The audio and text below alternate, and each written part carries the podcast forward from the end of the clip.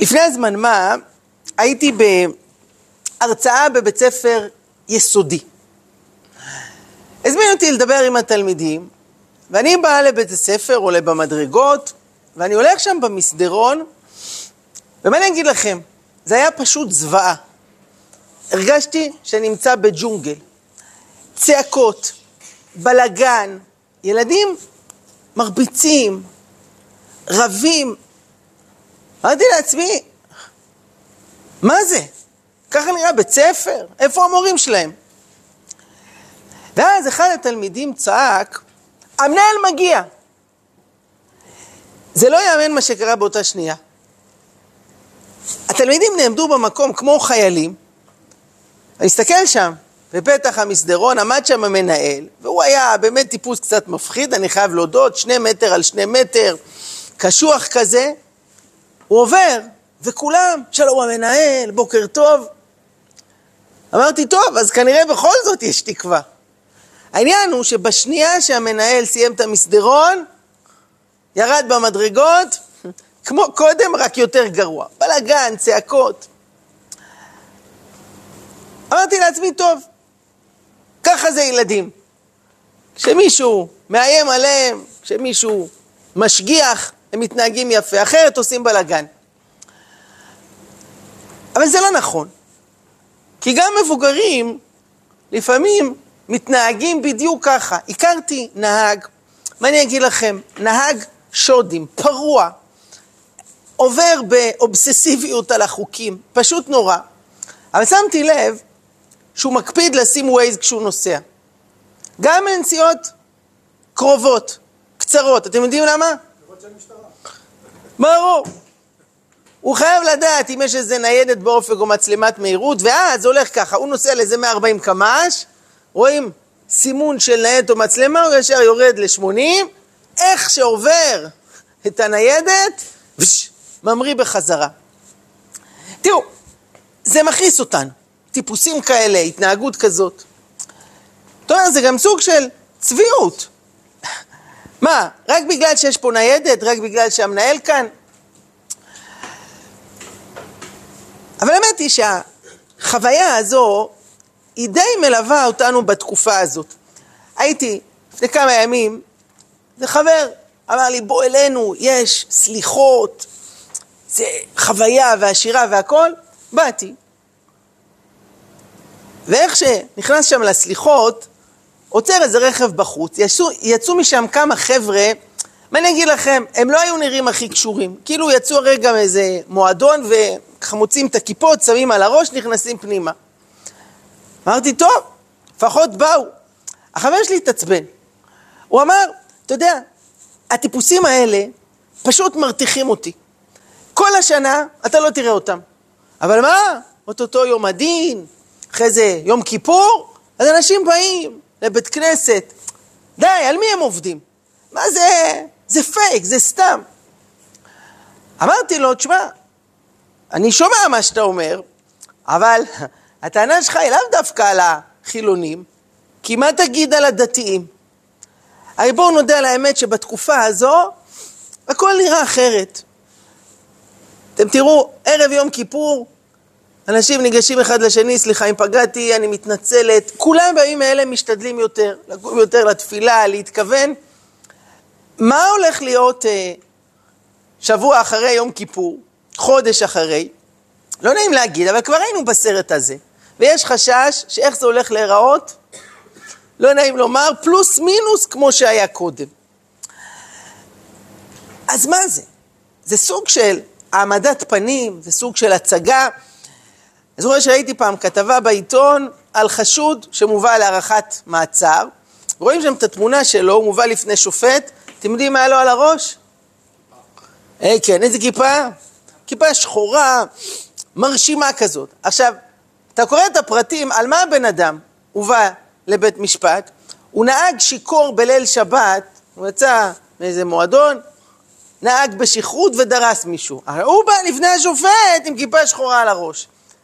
אני לא יודע מה איתכם, אם אני השופט, רק על זה אני נותן לו עוד עשר שנים בכלא. מה נראה לך? טוב, למה הוא עשה את זה? כנראה עורך הדין שלו אמר שהוא אולי זה יעזור משהו. אבל תשמעו, אני, אני לא מבין איך זה יעזור, אבל גם אם על שופט בשר ודם זה יעבוד, נו מה נגיד על ריבון העולמים? הוא יודע בדיוק מה קורה בלב, כמה האדם כנה. התחושה בתקופה הזו, עם כל הרצון הטוב, שיש פה סוג של פייק. העמדת פנים, מין משהו כזה, המנהל בסביבה, המלך בשדה, בואו נתאמץ קצת יותר. אבל השאלה היא עד כמה זה אמיתי, עד כמה הדבר הזה באמת בא מעומק הלב, עד כמה הוא ימשיך הלאה. אחרת, יש בזה טעם בכלל? תראו, השאלה הזו הטרידה אותי שנים, מאז שהייתי ילד. ופעם הייתה לי שיחה עם אבא שלי, שסיפר לי דבר שנתן לי קצת פרספקטיבה אחרת על הסיפור. הוא סיפר, לפני עשרות שנים, הוא היה חייל. היה איתו ביחידה בחור לא דתי. בא איזשהו קיבוץ של השומר הצעיר, והוא ממש היה עם אה, שנאה כלפי הדתיים. והוא לא רק שאמר את זה בלב, הוא אמר את זה. כל הבעיות במדינה שלנו, כך הוא אמר, זה בגללכם. הצרות עם הערבים זה אתם המתנחלים. הבעיות הכלכליות, הבעיות, הכל באשמתכם. ואבא שלי סיפר, הם שכבו במטווח, והוא כוון, אותו אחד, כוון נשק למטרה, והוא אומר ככה, סיפור אמיתי, הוא אומר, זה בשביל הרב עובדיה יוסף, בום. זה בשביל הרבי מלובביץ', בום. זה בשביל הרב שך. ככה אמר על כל הרבנים. ממש. והכדור האחרון, הוא מסתכל על אבא שלי ואומר לו, וזה בשבילך, בום. אבא שלי אומר לעצמו, מה? ככה? עם הבן אדם הזה אני אצטרך לצאת יום אחד להילחם כנגד האויב, הוא שונא אותי. מה? וזה קרה. פרצה המלחמה, והמחלקה שלהם נקלעה למערב, ואבא שלי סיפר, היה אש תופת מכל הכיוונים, הטנק ספג פגיעה ישירה ועלה באש, והוא אמר, אני חשבתי שזה כבר הסוף. אתה רואה, חיילי האויב מתקרבים, ודי, אני לא אראה יותר את ההורים שלי, את המשפחה, ופתאום הוא שומע איזה צעקה. תחזיק מעמד, אני מגיע. לא ברור מאיפה, אותו חייל קופץ על אבא שלי, תופס אותו, מעמיס על הגב, אבא שלי נפצע ומתחיל לרוץ. ויש פגזים ורסיסים, אבל הוא מצליח לסחוב אותם ככה כמה מאות מטרים ותופס איזשהו מחסה, הם הסתתרו שם כמה שעות עד שהגיע כוח של החילוץ והחיים שלהם ניצלו. בזכות הסיפור הזה, אני כאן היום. והייתי ילד כששמעתי את הסיפור הזה, ויצאתי ממנו מבולבל. אז מה הבן אדם הזה? הוא שונא או אוהב? מצד אחד, ההרס שנוטף ממנו זה הנורא. מצד שני, הבן אדם סיכן את החיים שלו בשביל להציל חייל אחר, דתי. אז מה באמת? מה באמת? מה אתם אומרים? שהוא לא מבין בעצמו מה השורש של השנאה הזאת. אז מה אתה אומר? שהוא שונא, אבל הוא לא מבין באמת? הוא לא באמת שונא. כן. תראו, כן? שאולי מול אויב חיצוני, לפעמים מול איום חיצוני משמעותי, אז אה, יש לו יותר פרופורציות על החיים, ואז... אה, יש יותר פרופורציות, ואז מה מתברר? מה מתברר? מתברר שהמאחד, שכאשר נלחמים במטרה משותפת, אז יש, יש, יש, יש זהות אינטרסים, ואז זה יכול להשתנות. כולנו אחים, עם אחד, נשמה אחת. אין לנו ארץ אחרת, אין לנו עם אחר, זה אנחנו. כולנו בנים של איש אחד, יש לנו אותה היסטוריה, אותה מורשת. אלא מה, יהודים הם אנשים שאוהבים להתווכח. תחביב ידוע משכבר הימים. שמתם לב, כמה מפלגות יש בארצות הברית? מה? שתיים. רוב הישראלים לא ידעו להסביר מה ההבדל ביניהם. יש הבדל, אבל הישראלים לא יודעים. אבל יש שתי מפלגות. כמה מפלגות יש בישראל? בוא נגיד, יותר ממספר הנוכחים פה. ואיזה ויכוחים, וכעס, ועצבנות. ואנחנו שוכחים את העיקר. תראו, לו הייתם שואלים את חסן נסראללה, מבחינתו אין שום הבדל. אתה בעד הרפורמה המשפטית או שאתה נגד? אתה ימני או שמאלני? אתה בן גביר או מרב מיכאלי? אותו דבר, אתה יהודי. רק מה, אנחנו עסוקים כל הזמן בלהתווכח, בלהתעצבן, בלכעוס אחד על השני. ואז למזלנו פורצת מלחמה. ומלחמה זה רגע של אמת. זה רגע שבו בן אדם רואה את התמונה הגדולה. הוא שם בצד את ההבדלים והם קיימים, אבל מה העיקר? מה הליבה? הימים האלו שאנחנו נמצאים בהם עכשיו, זה סוג של רגע של אמת. רגע שבו בן אדם שם בצד הרבה בלבולים והרבה שטויות והרבה נטיות לפה ולשם, ונזכר מה באמת אני רוצה. תראו, אני אשתף אתכם בחוויה. מבחינתי זה משהו מכונן שהולך איתי במשך שמונה שנים. ביום כיפור לא התפללתי בבית כנסת. למה? גרתי בשוהם, מכירים? שוב, מעורב, דתי, חילוני, והגיע יום כיפור, וגילינו שיש הרבה אנשים שרוצים להתפלל, אנשים חילונים, אבל לבית כנסת הם לא יגיעו.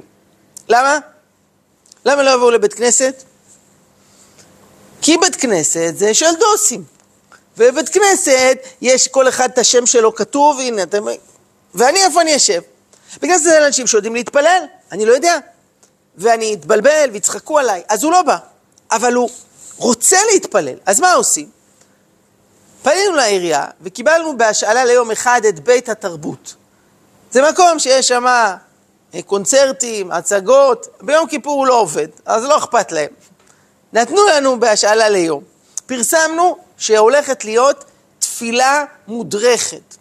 אני הייתי המדריך, נעים מאוד, ועמדתי שם לפני כולם.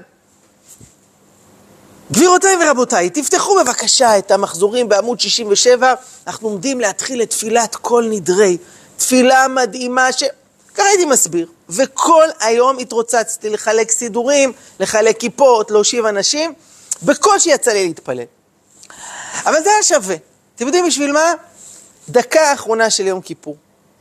זה היה מטורף. אתה רואה מקום מפוצץ, השלט בחוץ אמר, המקום מכיל 400 איש, אני לא מגזים, היה שם 700. אחד על השני.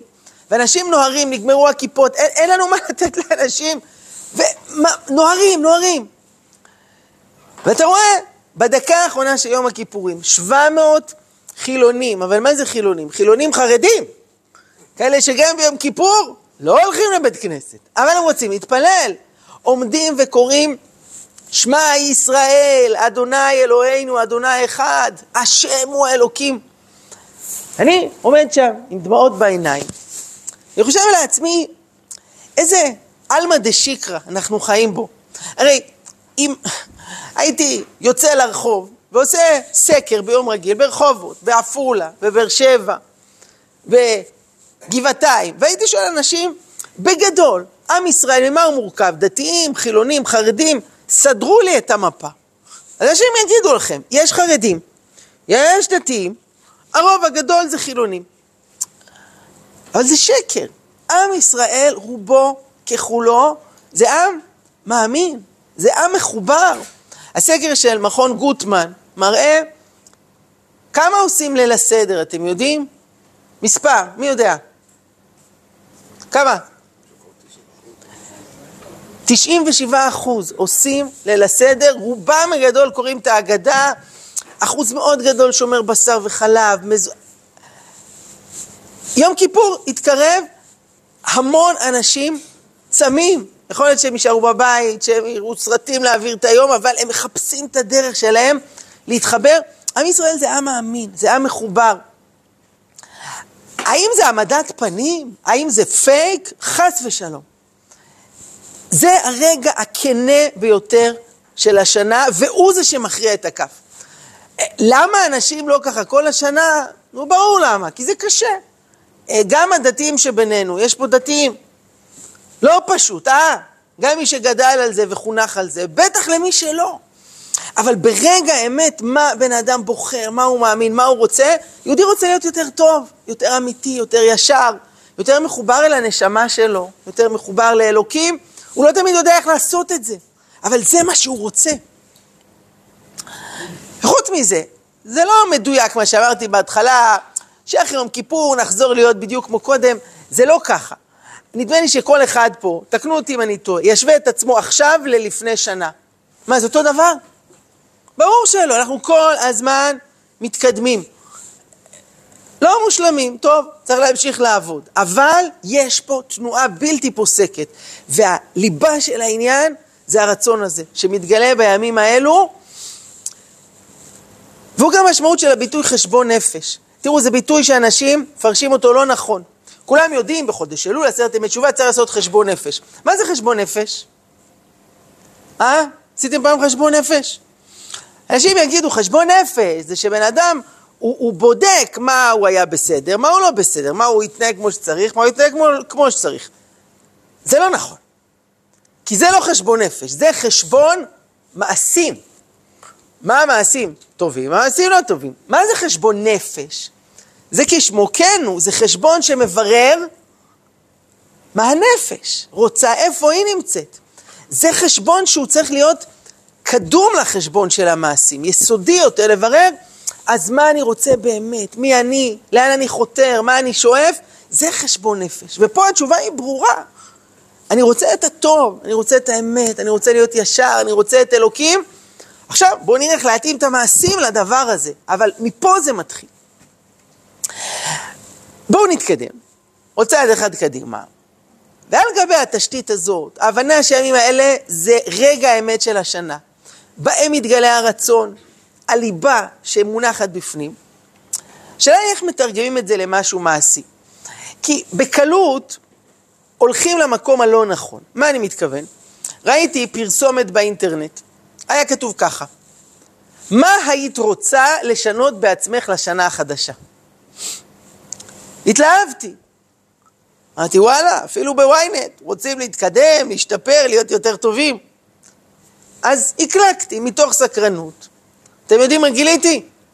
היה כתוב ככה, מה היית רוצה לשנות בעצמך לשנה החדשה? שאיבת שומן, מתיחת אור, הרמת אפפיים, אה. רשימה של כל מיני דברים חשובים, אנחנו לא מזלזלים חלילה, אבל כולם קשורים למעטפת. כי הנטייה של האדם זה להתחדש, להשתנות, להתקדם, אבל זה נשאר ברמה של המסגרת החיצונית. אתם מכירים את האנשים האלה, הם סופר מתקדמים. איך שיוצא האייפון החדש, יש לו אותו. רכב חדש, בגדים, הכל מתוקתק. אתה מסתכל שנייה על האישיות שלו, כמו בבר מצווה. הוא בשלושים שנה האחרונות לא התקדם בהרבה. זה החמצה של העניין. כל כך הרבה השקעה בתפאורה שהיא חשובה. אבל מה עם הליבה? מה עם מי שהאדם באמת? אז ירחיים, ציפורניים, שיניים, הבנו. אבל האישיות, האישיות מה איתה? תראו, הזמן קצר. אני רוצה, בדקות קצרות שיש לנו ביחד, לדבר על ארבעה דברים שבעיניי הם בהישג יד. לא עולים כסף, לא מסובכים, לא מצריכים איזה מהפכים דרמטיים. ארבע שאלות, שעל כל אחת אני אספר סיפור אחד. שאני חושב שהן נותנות לנו נקודת מבט שלוקחת למקום אחר. שטוב להתחיל עם זה את השנה, וטוב ללכת עם זה לאורך החיים. השאלה הראשונה, זה מה אני שווה. אני רוצה לשתף בסיפור אמיתי על אדם ששמו ארתורו טוסקניני. מישהו מכיר את השם? הוא היה מנצח. נכון. הוא היה מנצח, אחד מהטובים. אה, במאתיים שנה האחרונות הוא היה איטלקי, ובסוף ימיו הוא חי בארצות הברית. ערב אחד הגיע אליו הביתה איזה עיתונאי שהיה צריך לשוחח איתו, וטוסקניני פותח לו את הדלת ואומר לו, ששש, אולי לא הבין מה קרה, נכנס פנימה, ושומעים מהרדיו, מתנגן איזה קונצרט, טוסקניני מקשיב, עיתונאי יושב, ככה, שעה שלמה, מקשיבים לקונצרט, והוא מחכה בסבלנות, נגמר הקונצרט, טוסקניני מכבה את הרדיו, שואל אותו, מה... שואל את העיתונאי, מה זה? אומר לו, תראה, זה היה הקונצרט של תזמורת הפילהרמונית של ברלין. לפני שנים אני הייתי המנצח שלה, ועכשיו הם ביצעו איזה קונצרט, רציתי לראות איך, איך הם עושים. אז העיתונאי אומר לו, טוב, זה היה מושלם, ממש, ביצוע למופת. טוסקני אומר לו, לא. אומר לו, למה לא? טוסקני אומר לו, כי משהו היה חסר. אומר לו, מה היה חסר? זה היה נהדר. אומר לו, כינור אחד היה חסר. אומר לו, איך אתה יודע? אומר לו, אני יודע. לא, אבל איך אתה יודע? אני גם הקשבתי, זה היה מושלם. אומר לו, אני יודע. העיתונאי לא רצה להתווכח. טוסקנין היה אז כבר בן 90, לך תדע בגיל הזה מה הוא שומע, מה הוא מבין, עזוב. קיצור, ניגשו לראיון, היה מה שהיה, אבל העיתונאי יצא סקרן מהסיפור, הוא התקשר למחרת אל מנהל התזמורת של ברלין. שאל אותו, תגיד, איך היה אתמול הקונצרט? אמר לו, זה היה נהדר, עשר דקות מחאו לנו כפיים, לא נתנו לנו לרדת מהבמה. שאל אותו, תגיד, משהו היה חסר? אמר לו, לא. מישהו היה חסר? הוא אמר לו, לא. רגע, בעצם עכשיו כשאתה שואל, אני נזכר שאחד הכנרים שלנו לא היה. סטפן התקשר אליי חצי שעה לפני התחלת הקונצרט, הוא אומר, הוא חולה, הוא לא מסוגל, אמרתי לו, לא משנה, אל תבוא. גם ככה אנחנו 120 נגנים, אז יהיה 119. תמיד אנחנו עם 15 כנרים, אז יהיה 14, it makes no difference. זה חסר משמעות. העיתונאי היה בהלם, סטוסקניני צדק, כנראה אחד היה חסר, אבל איך הוא ידע? הוא חזר לטוסקניני ואמר לו, אני חייב להתנצל, אתה צדקת ואני טעיתי, אבל איך ידעת? טוסקניני אמר לו משפט אחד, ובגללו סיפרתי לכם את כל הסיפור הזה. הוא אמר לו ככה, כשאתה ואני מקשיבים לקונצרט זה לא אותו דבר. אתה שומע אותו בתור אחד מהקהל. אני שומע אותו בתור המנצח. ובתור המנצח, כל כינור מאוד חשוב. אתם יודעים, את הסיפור הזה סיפרתי לבחור בן 15 שדיבר איתי, הוא היה בדיכאון. הוא אמר, הרב, אני אגיד לך את האמת, אני גרוע בלימודים, ולא רק בלימודים, מבחינה חברתית, אני, כלום, אין איזה משהו שאני מצטיין בו, שאני טוב, אני בינוני מינוס מינוס. וסתם, אני חושב לעצמי, נגיד מחר לא קמתי בבוקר, נגיד פתאום נעלמתי. העולם לא יפסיד הרבה, כי מי אני בכלל? מה? ואמרתי לו, תקשיב, אתה אומר את זה, סיפרתי לו את הסיפור, ואמרתי לו, אתה אומר את זה בתור אחד מהקהל, אבל תדע לך שבעיני המנצח של העולם, קדוש ברוך הוא, כל כינור מאוד חשוב. כל אחד זה איזו יצירה שלא היה ולא יהיה כמותה. תראו, זה שמשטרה יכולה לקחת אדם ולהעמיד אותו לדין כי מצאו את טביעות האצבע שלו על הכספת, הוא יגיד לשופט, מה, אתם עושים צחוק? אז מה? יש שמונה מיליארד אנשים, מה לא יכול להיות שיש עוד מישהו עם אותה טביעת אצבע? והתשובה היא, לא. אין, זה רק אתה. עכשיו, האם זה רק עניין פיזי בלבד, או שזה בעצם שיקוף למה? שיש פה איזושהי טביעת אצבע נפשית, רוחנית, שכל אדם מטביע על ההוויה, על העולם. הרב קוק מסביר ככה למשל את המושג של ללמוד תורה לשמה. מה זה ללמוד תורה לשמה? מה זה לשמה? בדרך כלל אנשים מסבירים, לשמה הכוונה היא לשם שמיים, שזה יפה, אבל זה לא נכון. כי אם ככה, היה צריך לקרוא לזה ללמוד תורה לשמו. נכון? לשמו של השם. מה זה לשמה? אז אומר הרב קוק באורות התורה פרק ב' זה לשם התורה. מה הכוונה לשם התורה? אומר הרב קוק, התורה זה אור גדול שצריך להופיע בעולם, אבל האור הזה מופיע דרך כלים. ומה זה הכלים? זה אנחנו, זה האנשים. אינו דומה, כך הוא אומר, האור שמופיע בחיבור התורה לנפש זו, מחיבור התורה לנפש אחרת. כלומר, שני אנשים למדו אותו דף גמרא, התפללו את אותה תפילה, זה אור אחר שמפציע בעולם. וגם אם את הדף הזה למד לפניי רבי עקיבא איגר, והרמב"ם, ו... והם גדולים ממני, אבל האור שאני עכשיו אביא לעולם לא היה ולא יהיה כמותו, ואי אפשר לוותר על זה. אני רוצה להראות פה קטע, עד שסידרו פה כזאת מערכת. אמ, אני אראה לכם עוד שנייה, אה, זה על אירוע שנעשה במדינה הגדולה בעולם. מי יודע? הכי גדולה? אז בשטח רוסיה הכי גדולה, נכון, עכשיו אפילו עוד יותר גדולה. אבל באוכלוסייה, אז זהו, סין והודו מתחרות, אני, אני לא מעודכן בדקות האחרונות מי פה כבר עוקפת, אבל בוא נגיד עד הלום סין הייתה הכי גדולה עם 1.3 אה, מיליארד, שזה מכובד. אתם מבינים, אתה קושר את השרוך של הנעל, נולדו עוד אלף תינוקות בסין. עשית אפצ'י, עוד אלפיים. מדינה כל כך גדולה, האם זה משנה סיני אחד יותר, סיני אחד פחות? בואו תראו, אירוע שנעשה בסין, ומתברר שברגע המכריע מישהו היה חסר. מתברר שגם כשיש מיליארד וארבע מאות מיליון אנשים, כל אחד מאוד חשוב, וזה בסינים. מה נגיד על יהודים? כל אחד, כל אחת, איזה אור זה מופיע בעולם. זאת נקודה ראשונה. ושוב, השאלה היא, מה אני שווה?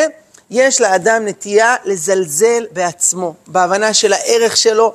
ואומר רבי צדוק הכהן מלובלין, יהודי צריך להאמין בשלושה דברים. הוא צריך להאמין בקדוש ברוך הוא, להאמין בתורה ולהאמין בעצמו. כי מי שלא מאמין בעצמו, הוא בעצם לא מאמין בקדוש ברוך הוא שמאמין בו. ולא מאמין בתורה. רבי יונתן זקס, איך יצייק לברכה, היה אומר, החידוש הגדול של התורה זה לא שהאדם מאמין באלוקים. הפוך, החידוש זה שאלוקים מאמין באדם, בנו. אז זו נקודה ראשונה, שתהיה בראש, שתלווה את האדם בכל רגע. הנקודה השנייה, זה קשורה לשאלה למה אני מסוגל. אני רוצה לספר פה על עובדה היסטורית מתחום הריצה. אתם יודעים שבאולימפיאדה יש תחרויות ריצה, כשאחת מהן זה למרחק של מייל. 1,600 מטר. כמה זמן לוקח לרוץ את זה? בדקו במשך שנים וגילו שזה תמיד יוצא יותר מארבע דקות. כלומר, גם האצנים הכי טובים, לקח להם נגיד ארבע דקות ו-12 שניות ו-17 שניות, לא היה מישהו שהצליח לרדת מהרף הזה. עד כדי כך שכבר רופאים ומדענים אמרו שזה לא אפשרי. כלומר, גוף האדם לא מסוגל לעשות את זה. כמו שאתה לא יכול לעוף, אתה לא יכול לנשום מתחת המים, הריאות לא יכולות לתת לשריר מספיק חמצן בשביל לבצע משימה כזאת. קראו לזה מחסום ארבע הדקות. ככה האמינו במשך מאה שנה. עד שמה? זה קרה. השנה הייתה 1954, קראו לאיש רוג'ר בניסטר. הוא היה סטודנט בריטי לרפואה, שהוא חורך את המסלול באוקספורד ועוצר את השעון על שלוש דקות וחמישים ותשע שניות. העולם היה בהלם. אנשים אמרו, לא, זה לא יכול להיות. איך? אבל חכו, הדבר המעניין קרה שנה לאחר מכן. 1955, 37 אנשים רצו מייל בפחות מארבע דקות. עוד שנה קדימה, 1956, 300 איש רצו מייל בפחות מארבע דקות. מאז ועד היום עשו את זה אלפים, כששיא העולם הנוכחי, מישהו רוצה לנחש? שלוש דקות וארבעים ושלוש שניות. אתם קולטים? שבע עשרה שניות, שבע עשרה שניות פחות מאשר מה שבמשך מאה שנים אמרו שאי אפשר. עכשיו, השאלה היא למה? איך להבין את התופעה הזו? האם רוג'ר בניסטר חשף פה איזושהי טכניקה שכולם העתיקו ממנו? מה? מה, מה התברר פה בעצם? והסיפור הזה, וזה עובדות היסטוריות, הוא מגלה את אחד העקרונות החשובים ביותר, והוא, המחסום האמיתי, הוא לא נמצא במציאות. זה לא מחסום פיזי, זה מחסום מנטלי. כל כך הרבה אנשים הולכים חיים שלמים, כשכתובים להם כל מיני משפטים בראש, משפטים שתוקעים אותם, שמנמיכים אותם, שמגבילים אותם. מספיק כמו שרואים בסיפור הזה, שבן אדם אחד ישבור פה את המחסום, וזה כבר פותח את הראש לחשוב, רגע, אז מה זה אומר עליי? אולי גם אני יכול, אולי גם אני מסוגלת. יש איזה פתגם יפה שאומר ככה, בין אם אתה חושב שאתה יכול, בין אם אתה חושב שאתה לא יכול, אתה צודק. כן, אדם אומר, אני לא מסוגל, לא אלך. אדם מאמין שכן, יכול לקרות דברים אה, מדהימים. אה, פגשתי כל כך הרבה אנשים שהולכים עם משפטים, איך אמר לי מישהו? אני מאחר כרוני, אני נולדתי באיחור, לחתונה שלי איחרתי, אני קובע פגישה תמיד חצי שעה אחרי הזמן, אין מה לעשות, אני לא מסוגל להגיע בזמן. אחד אמר לי, אנחנו עצבניים בגנים, זה אצלנו מהמשפחה, תיזהר לא להרגיז אותי. אחת אמרה לי, אני ומספרים זה לא הולך ביחד. אני, תשמעו, כל מיני משפטים כאלה, שאנשים עם פוטנציאל ועם יכולת, ופשוט מסנדלים את עצמם. אני רוצה לשתף אתכם בסיפור אמיתי, זה קרה לבן שלי ממש לפני שנה. זה היה י"ז בתמוז. הילד היה אז בכיתה ח', שמו ליאל, נעלם בבוקר, יצא מהבית, הוא אמר לנו, אני אחזור בלילה, אל תחכו לי, והלך. אפילו את הטלפון הוא השאיר בבית, שזה חשוד מאוד. נעלם. אמרנו, איפה הוא מסתובב ביום של צום? מה יש לו לעשות? חזר בשמונה וחצי בערב, זורח כולו. אמרנו, ליאל, איפה היית? מתברר שבשכונה שלנו אנחנו גרים בהדר גנים פתח תקווה, עשו פרויקט ליום הצום. לא דף יומי, אלא מסכת יומית. מין מרתון של לימוד. לקחו מסכת אחת שלמה, מסכת תענית, 30 דפים, מתחילים בבוקר וככה דף אחרי דף, אחרי דף, אחרי דף, במטרה לסיים אותה בסוף היום.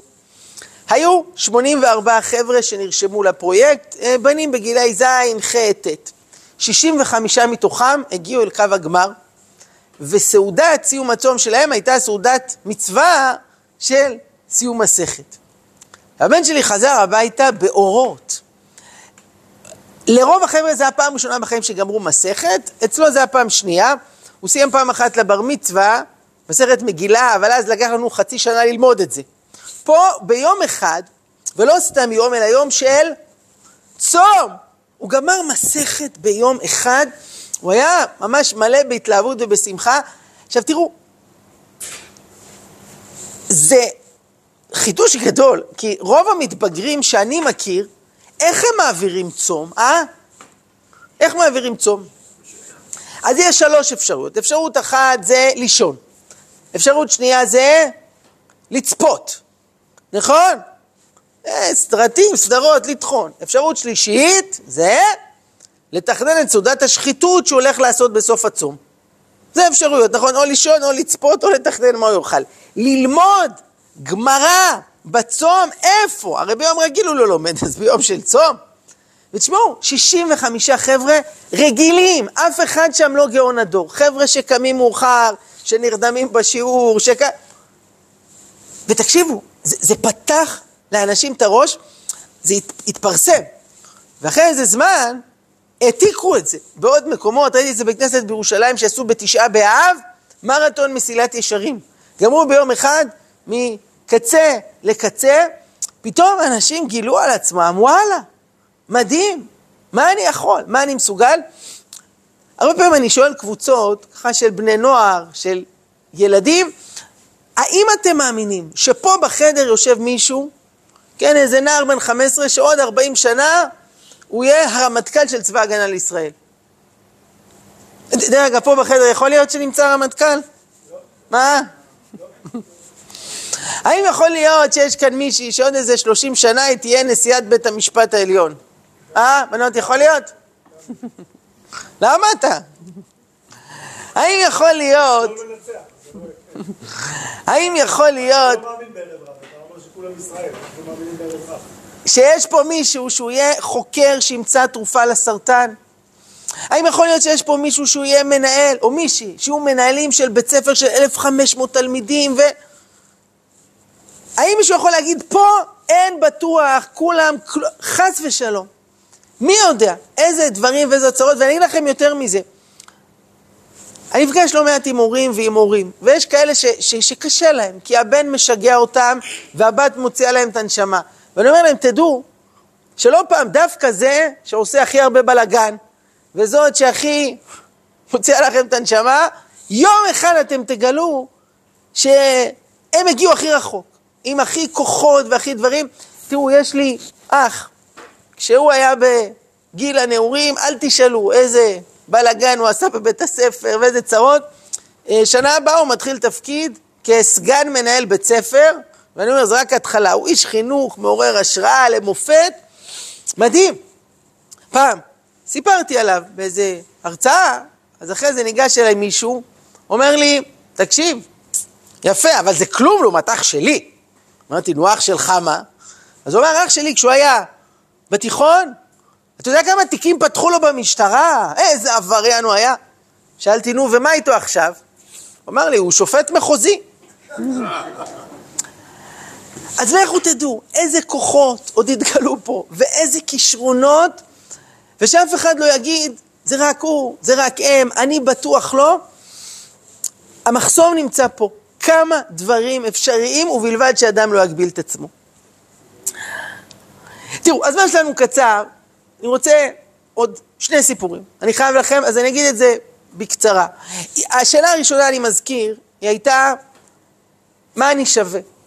האמונה הזו בטביעת האצבע הייחודית שיש לכל אחד, אור שלא היה עוד כמותו בעולם. עד כמה אני מאמין בזה? שתיים, שאלת המסוגלות. האם בן אדם מנטלית, תודעתית, חסום, יש לו כל מיני משפטים שמקטינים אותו, או שהכל פתוח ואפשרי? שאלה שלישית קשורה לשאלה מה אני רואה.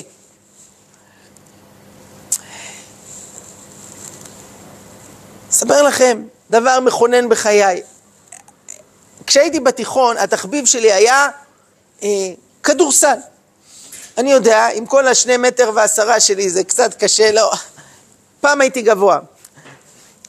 אהבתי כדורסל, מה לעשות? אני לא אחי, אבל נלחמתי על כל כדור, קפצתי, והיה לא רע עד שקרתה התאונה. זה היה בכיתה י"א, ותוך כדי משחק כדורסל הייתי ככה עם הכדור מרחף לי באוויר בדרך אל הסל, ושחקן מהקבוצה השנייה, בצורה אה, בלתי ספורטיבית בעליל, דחף אותי מאחורה ואני נפלתי על הגב, ניסיתי לבלום את הנפילה, קיבלתי מכה, פינו אותי לבית חולים, והתברר ששתי הידיים אה, נשברו. יצאתי משם אחרי כמה שעות, ככה, גבס על שתי ידיים, ראיתם פעם אדם? גבס על שתי ידיים. לא, לא, לא נעים, בפרט שנזכרתי שבדיוק למחרת הייתה בגרות בהיסטוריה. ואחרי שבוע היה בגרות באזרחות, ויש מתמטיקה, ויש מחשבים, מה אני אעשה? הפסמתי את הבגרויות של כיתה י"א. הייתי צריך אחרי זה בי"ב להשלים גם וגם. היה מאוד קשה. וחוץ מזה, זו הייתה תקופה קשה. אתה פשוט לא מסוגל להסתדר, לא, כלום. כל דבר צריך שיעשו בשבילך. זה...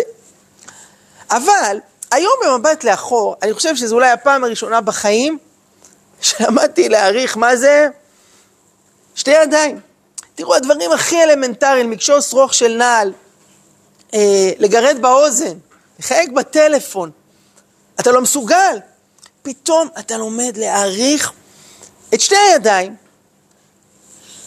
אני אומר לעצמי, זה קצה הקרחון של שורה ארוכה של מתנות, שאף אחד לא סופר אותן בכלל מסיבה אחת. התרגלנו. תראו, איך מרגיש לכם פה עכשיו? נעים? נכנסנו לפה, אולי הקדשנו איזה שנייה וחצי מחשבה, כן, מיזוג נחמד. אם חלילה המזגן לא היה עובד, היינו פה יושבים, מקטרים. אני ראיתי תלמידים, המורה, אני מתה, איזה חום, תשחררי אותנו, אי אפשר, המזגן חלש היום וזה. כשמשהו עובד, לא סופרים את זה בכלל. כשמשהו לא עובד, אנחנו על זה חזק. וכיהודים אנחנו כל הזמן מנסים למשוך לצד השני. תראו, המילה הראשונה שיהודי אומר כשהוא קם בבוקר זה תודה. הרב זקס ניסח את זה יפה, הוא אמר We thank before we think. איך האנגלית שלכם דרך אגב? מה? סביר. סביר. כן, באנגלית זה נשמע יותר טוב. למעשה השם יהודי זה מלשון להודות, נכון? משם זה מגיע. עכשיו תראו, יש לזה השלכות מרחיקות לכת.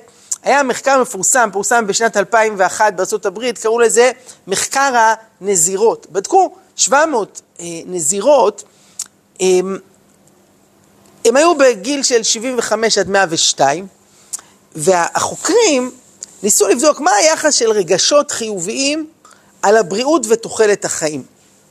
מה שהיה זה דבר כזה, כשהנזירות הצטרפו למנזר, הם מילאו כזה יומן שבו הם כתבו מה הביא אותם להצטרף, מה הן חושבות, מה הן מרגישות, ובדקו את היומנים שלהם, והשוו את זה למצב שלהם היום, 50, 60, 70, 80 שנה אחרי. מה התברר?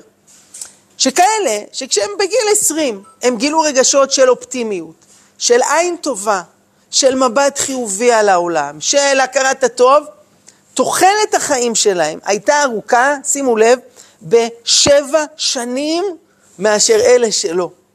זה לא יאמן עד כמה המבט הזה שאיתו אדם בוחר איך להסתכל על העולם, איך להסתכל על החיים, זה דרמטי, אפילו ברמה של הבריאות ושל תוחלת החיים.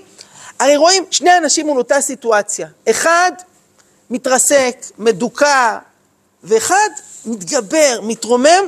זה לא מתחיל מהמציאות, זה מתחיל מה, מהאדם, מהבחירה שלו, והשאלה היא איזה משקפיים לשים. תראו, חוזרים 12 אנשים מארץ כנען, עשרה אומרים, ארץ אוכלת יושביה, איזה דיכאון, הם יגמרו אותנו.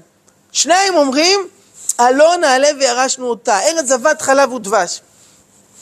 הרי כולם ראו אותו דבר, איך זה יצא? כזה פער. והתשובה היא, השאלה מה קורה פה, איך בן אדם בוחר להסתכל, מה הוא בוחר להדגיש. היה פעם איזה רב שעשה ניסוי לתלמידים, הוא לקח דף, הוציא עט, סימן באמצע איזה נקודה שחורה, והוא אמר להם, מה אתם רואים פה? אז כולם אמרו לו, רואים פה נקודה שחורה. הוא אמר להם, מה זה מה שאתם רואים? כי אני רואה פה דף לבן שלם, יש פה נקודה אחת שחורה באמצע. אתם רואים נקודה שחורה? זהו. זאת השאלה. תראו, אנחנו חיים במדינת ישראל. באחת התקופות הטובות בהיסטוריה. זה סוג של גן עדן. וזה נושא להרצאה שלמה אמ, מבחינה רוחנית, מבחינה חקלאית, מבחינה טכנולוגית, מבחינה כלכלית. עם כל מה שמנסים לבאס ולתסכל אותנו, אנחנו חיים באחת התקופות הטובות והזוהרות בהיסטוריה. אה, אבל יש אנשים שבוחרים להרגיש שהם חיים בבוץ בתוך איזה חור שחור אחד. חז"ל תיארו, יש איזה מדרש שמתאר את קריעת ים סוף, שהולכים שני יהודים, ואחד אומר לשני, תראה מה זה, היינו במצרים, היה שם בוץ וטיט, אנחנו הולכים פה, הכל בוץ וטיט, כל החיים בוץ. אתם מבינים, שני אנשים רואים עכשיו קריעת ים סוף, נס אדיר, הים נקרא לשניים. מה הם רואים? בוץ בנעליים. ויש אנשים שגם עכשיו, הכל בוץ, הכל שחור. אומרים, אחד כזה כשהוא ימות, הוא בטוח יגיע לגן עדן, כי בגיהנום הוא כבר היה, באשמתו. אבל זה לא חייב להיות ככה, בן אדם יכול להיות בגן עדן פעמיים. וזה עניין של נקודת מבט, תקשיב, זכינו, זכינו. כשמגיע פסח, אתם יודעים, היה תקופות בהיסטוריה שיהודים היו בחרדה עמוקה, למה? מה? פסח זה החג של עלילות הדם, הרי זה עניין של זמן שימצאו איזה גופה של ילד יהודי, של ילד נוצרי ברחוב היהודים, והיהודים כמובן אה, אשמים, ולא עזר, היו גדולי ישראל שניסו להסביר לקיסר, תקשיב, זה לא יכול להיות, יהודי, אם הוא עושה חביתה, והוא פותח את הביצה, והוא מוצא שם דם, מה הוא יעשה? הוא זורק את זה, איך אפשר להגיד שאנחנו מכניסים דם לתוך המצות? זה לא יכול להיות, זה אסור לפי ההלכה. נו, מה אתם חושבים, זה עזר לנו? איזה עזר? והיו שוחטים יהודים, ומה יכולנו לעשות? לפנות לאו"ם? להגיש בג"ץ? היינו חסרי אונים. אנחנו חיים בעידן אחר, בתקופה אחרת. להגיד שהכל מושלם? לא, אבל כל כך טוב.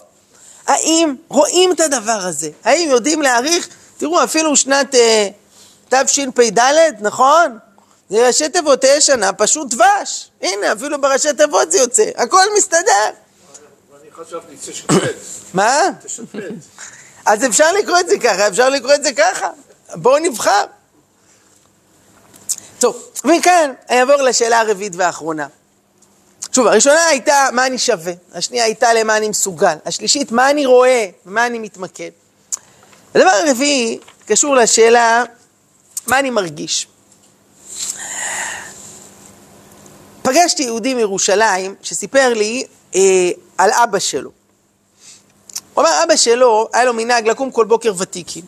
והיה אה, היה שם קבוצה של אנשים שהתפללו, ואחרי התפילה הוא היה מכין לכל האנשים תה, והיו יושבים, שותים, אומרים שניים מקרא ואחד תרגום, חוק לישראל, ויוצאים לעבודה. הוא עשה את הדבר הזה במשך 35 שנה. אבל היהודי כבר היה קשיש והיה אה, חולה, והוא אמר לבן שלו, תשמע, אני לא מסוגל יותר, אני מבקש שאתה מכאן ואילך תמלא את מקומי. אמר לו הבן שלו, אבא, אני אעשה את זה בשמחה, אבל דבר אחד, אני חייב לשאול אותך, משהו שיושב לי על הלב כבר הרבה שנים. אתה יודע, אבא, שכל השנים האלה, אנשים מדברים עליך מאחורי הגב כמה שאתה קמצן? למה? כי תמיד כשהיית עושה תה לאנשים, היית עושה רק חצי כוס. אנשים אומרים, מה זה חצי כוס? מה זה הקמצנות הזאת? מה זה בעיה לעשות כוס שלמה? עוד קצת מים, קצת צבע? אמר לו אבא שלו, תראה, אני אגלה לך עכשיו דבר שלא גיליתי לאף אדם מעולם. אבל עכשיו שאני מעביר לך את התפקיד, חשוב שתדע. אין לי בעיה לעשות כוס תה שלמה, בשמחה, מכל הלב. אבל אני יודע דבר אחד. סביב השולחן שם בבית הכנסת ישבו גם שני אנשים קשישים, שעכשיו בגלל הגיל, היד שלהם הייתה קצת רועדת. ואני ידעתי שאם אני אעשה כוס שלמה, מה יקרה? בן אדם מחזיק, וזה נשפך, וזה חם, וזה לא נעים. אז אמרתי, מה אני אעשה? אולי אני אעשה לכולם כוס שלמה ולשני אלה חצי כוס. טוב, זה הכי מעליב. אני העדפתי כל השנים האלה לעשות לכולם חצי כוס. וכן, אני ידעתי שמדברים עליי מאחורי הגב כמה שאני קמצן. אבל אני לא רציתי שיהיה פה מישהו שעכשיו הוא יתבזה כי לעת זקנה הוא לא מסוגל להחזיק אפילו כוס תה. לא עבר הרבה זמן, ואותו יהודי נפטר. ואמר לי הבן שלו, אבא שלי לא השאיר אחריו הרבה, לא וילה, לא מכונית, לא כסף, אבל הסיפור הזה על חצי כוס תה, זה היה הדבר הכי יקר שהוא השאיר לי. ואני שמעתי את הסיפור הזה מהבן שלו, שגם הוא כבר הלך לעולמו בינתיים, ואני אספר את זה לכם. בערב ראש השנה תשפ"ד, תראו מה בן אדם מסוגל לעשות בשביל לשמור על הכבוד של מישהו אחר. איזה רגישות, איזה, איזה לב. לצערנו אנחנו חיים בעולם שיש בו הרבה חוסר רגישות. כמה מדברים היום על תופעות של בריונות ברשת, שיימינג, ואנשים עוקצים ו- וציניות והטוקבקיסטים. ולא, יש את היכולת הזאת של הרגישות, של נכונות לשלם מחיר בשביל שמישהו אחר לא ייפגע. אני אספר לכם עוד דבר אחד. היה זוג שהגיע לרב שלמה זלמן אוירבך, אה, גדולי הפוסקים בירושלים, ואמרו לו, הרב, יש לנו שאלה דחופה, אה, יש לנו ברית עוד שעה. נולד לנו בן ועורכים לו ברית, ואנחנו מתלבטים לגבי השם. על מה ההתלבטות? אז אמרו לו, היינו רוצים לקרוא לו יונתן, על שם הסבא, כלומר האבא של היולדת, שהוא נפטר לפני שנים, ורוצים להנציח אותו. אמר להם, טוב, למה לא? יונתן זה שם אה, בעל משמעות, זה שם מהתנ"ך, רוצים להנציח את הסבא, זה יפה מאוד. אמרו לו, יש בעיה. אתמול נפטר בבניין שלנו אה, ילד, ילד בן תשע, הוא היה חולה במחלה קשה, ולילד הזה קראו יונתן. חשבנו, אולי זה סימן רע, אולי זה שם שלא מביא מזל טוב.